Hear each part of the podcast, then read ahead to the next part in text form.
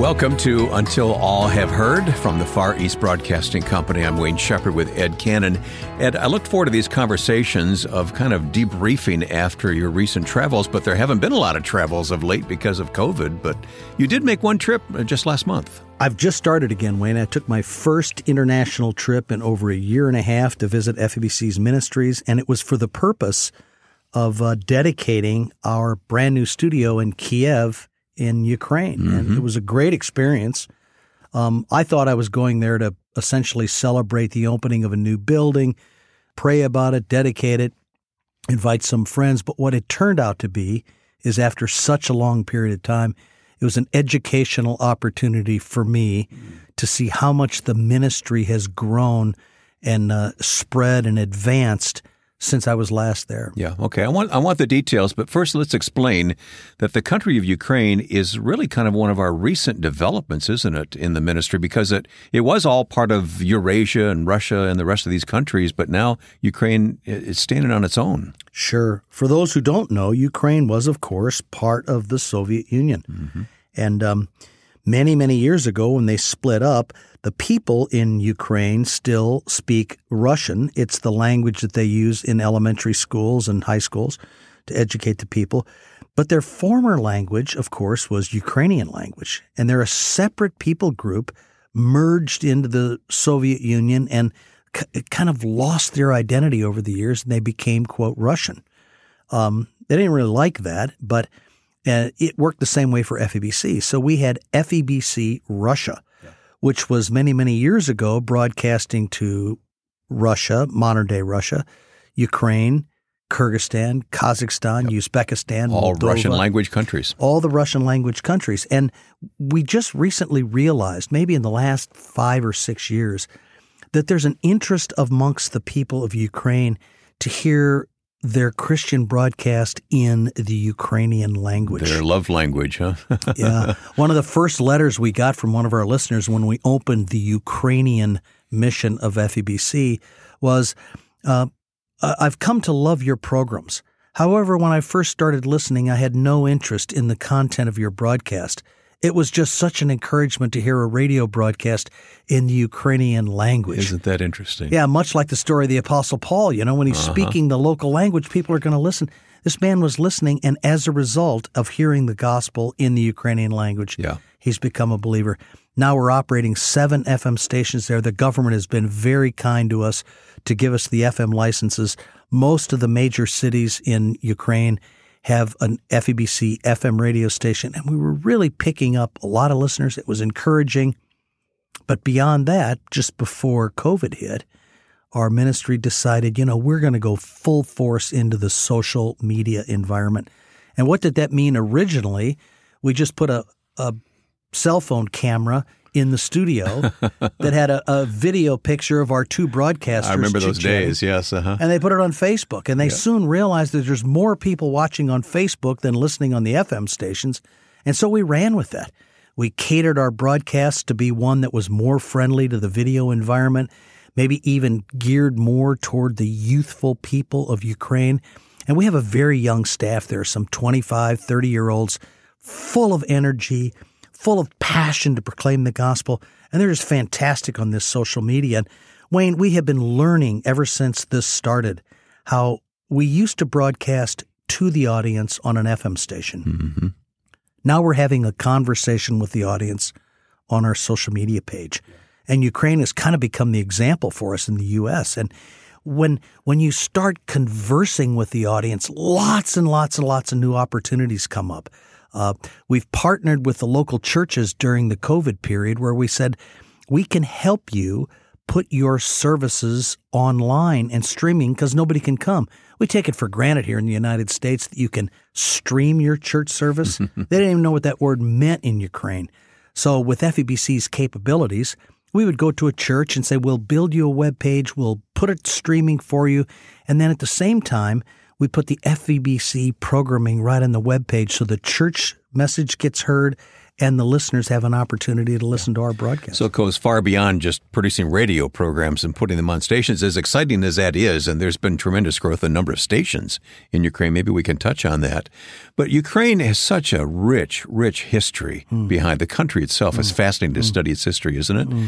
Uh, but let's not forget, it's also a country that's still in conflict. I think those of us in North America forget yeah. that there still is fighting going on, and these broadcasts and this social media is reaching people on both sides. That's right, Wayne. We uh, in the eastern portion of Ukraine is where the violence is, the conflict between Ukraine and Russia. And as you might remember, three or four years ago, we lost four of our staff because mm-hmm. they were killed by yeah. hostile um, forces that yes. didn't like the gospel being on the radio. Yeah, I visited the the place where the church where they were taken, our studios yeah. where they were taken. Yeah. Very I had, moving. I had the opportunity on this trip to meet with the father of two of those men and the son of one of the other men that was oh, killed. Really? The son has has recovered remarkably. Hmm. Uh, he understands the loss of his father, but he has decided that I need to take up the baton that was lost by the Christian ministry with my dad. And he's a 25 year old just on fire for the Lord and wanting to get more education and learning more and being a minister, particularly to the young people of yeah, Ukraine. Yeah. So it's really encouraging. So, just to set the scene in Ukraine, how many radio stations now? Which is a fantastic story. We have seven FM stations. All there. relatively new stations. Well, the whole thing is less than five years old.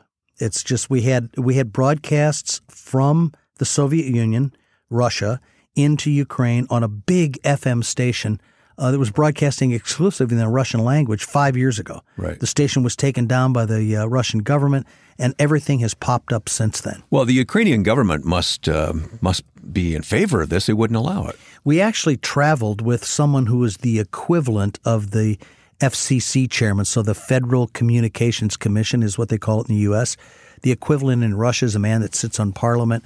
Uh, we've become very friendly to him. As a matter of fact, he attended the opening of our studio hmm. to encourage the staff and to pray with us. And um, yeah, he's the one that's been responsible for helping us get all these various so licenses. God has given us favor there. That that's a miracle in itself.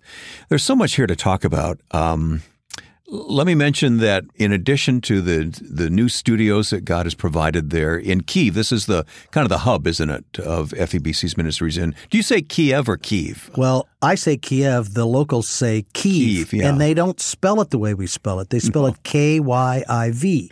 Looks like a funny word, and yeah. so yeah, it's Kiev. Okay, all right. Well, I'm going to stick with Kiev if you don't mind. There but, you go. Okay. Let's let's be local. okay, uh, that's sort of the hub for these stations. Um, but there's more than studios and broadcasts and social media going on. Tell me about this counseling program. Sure. What we realized was when we first started having this radio ministry growing so fast, is that we would, even though we didn't advertise it this way, we'd give the local phone number of the radio station thinking people would call in to find out, you know, what city can I get the broadcasts in and is there a web page?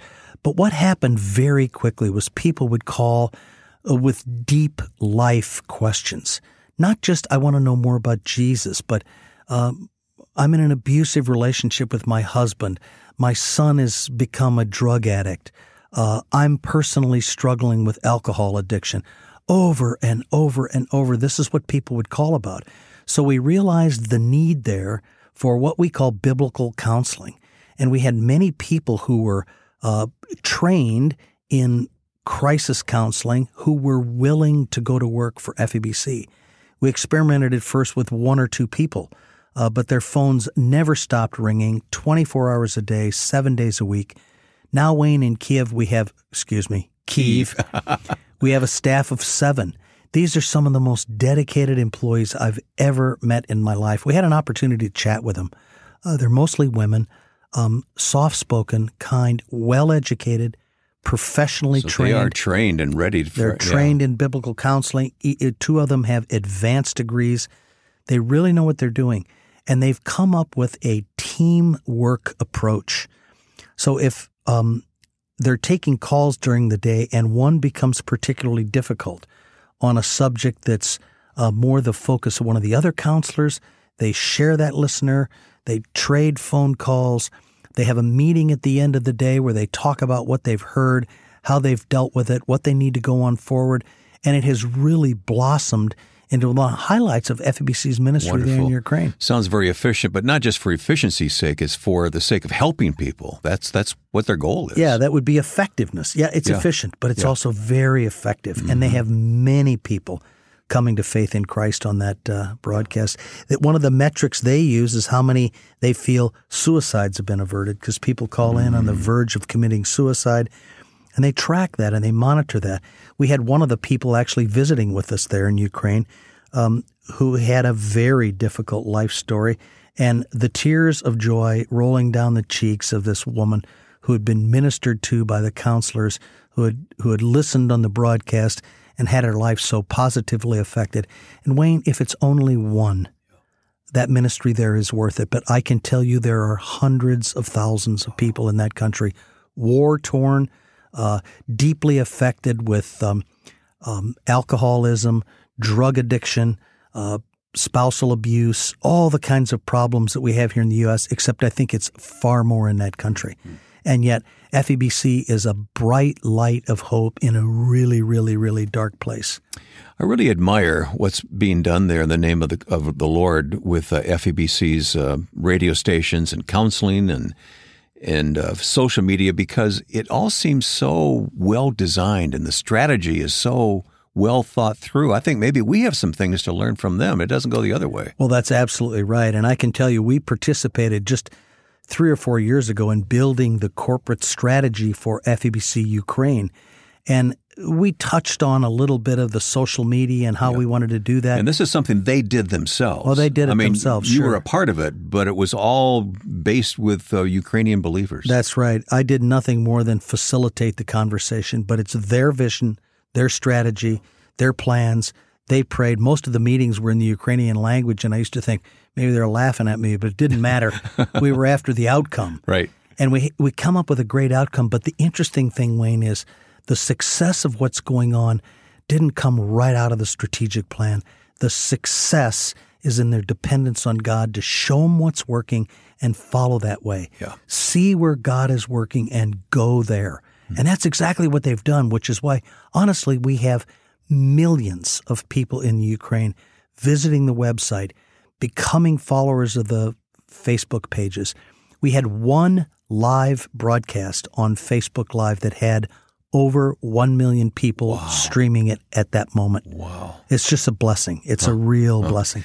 When I visited several years ago, I met with uh, Victor Kuryenko, who was the uh, radio station uh, minister there, and uh, the Lord took him home. It was uh, sad uh, for our, from our perspective, to see him promoted to heaven, but his son and his daughter carry on the work now. Victor uh, died at the age of 63 of COVID.